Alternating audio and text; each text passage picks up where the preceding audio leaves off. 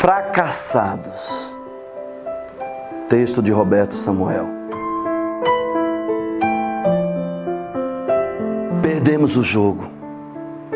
Fomos humilhados. Tiveram dó de nós. Então, bateram um pouco, por pena, por compaixão. Feito a fábula do avestruz, enfiamos a cabeça em um buraco e fizemos de conta de que nada estava acontecendo.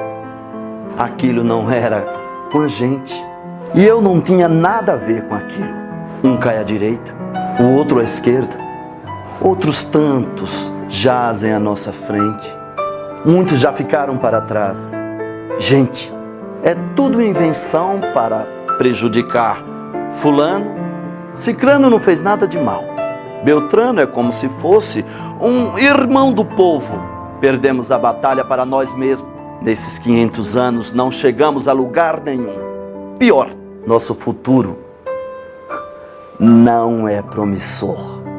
Fomos nos emburrecendo, deteriorando tal qual ferro exposto às intempéries. Vamos enferrujando lentamente pela total falta de uso nossa mente já não tem forças nem vontade de mergulhar em águas mais profundas.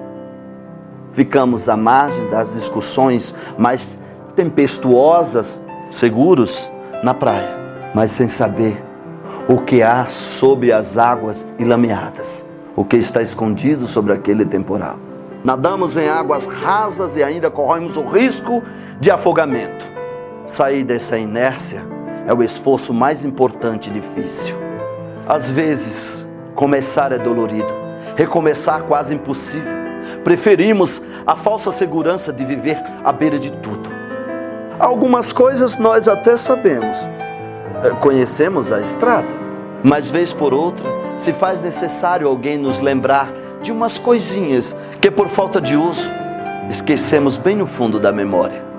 Alguns atos mais simples que fazemos dia a dia já estão bem no automático e os fazemos sem, sem ao menos pensar.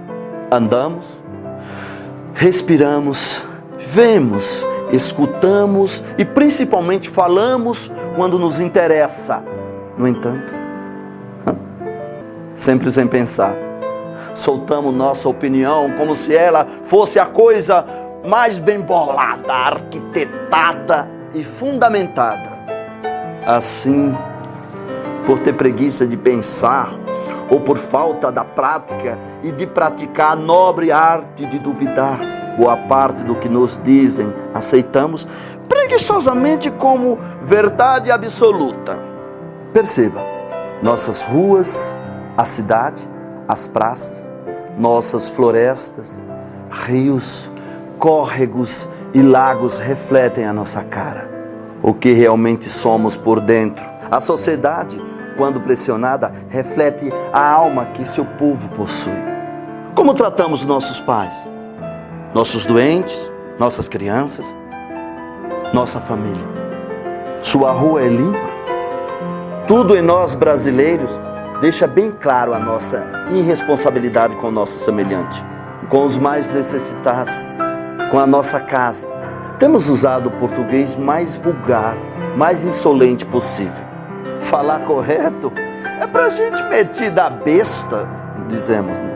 É feio corrigir alguém. É normal um xinguinho ali acolá. Ora, isso nunca fez mal a ninguém.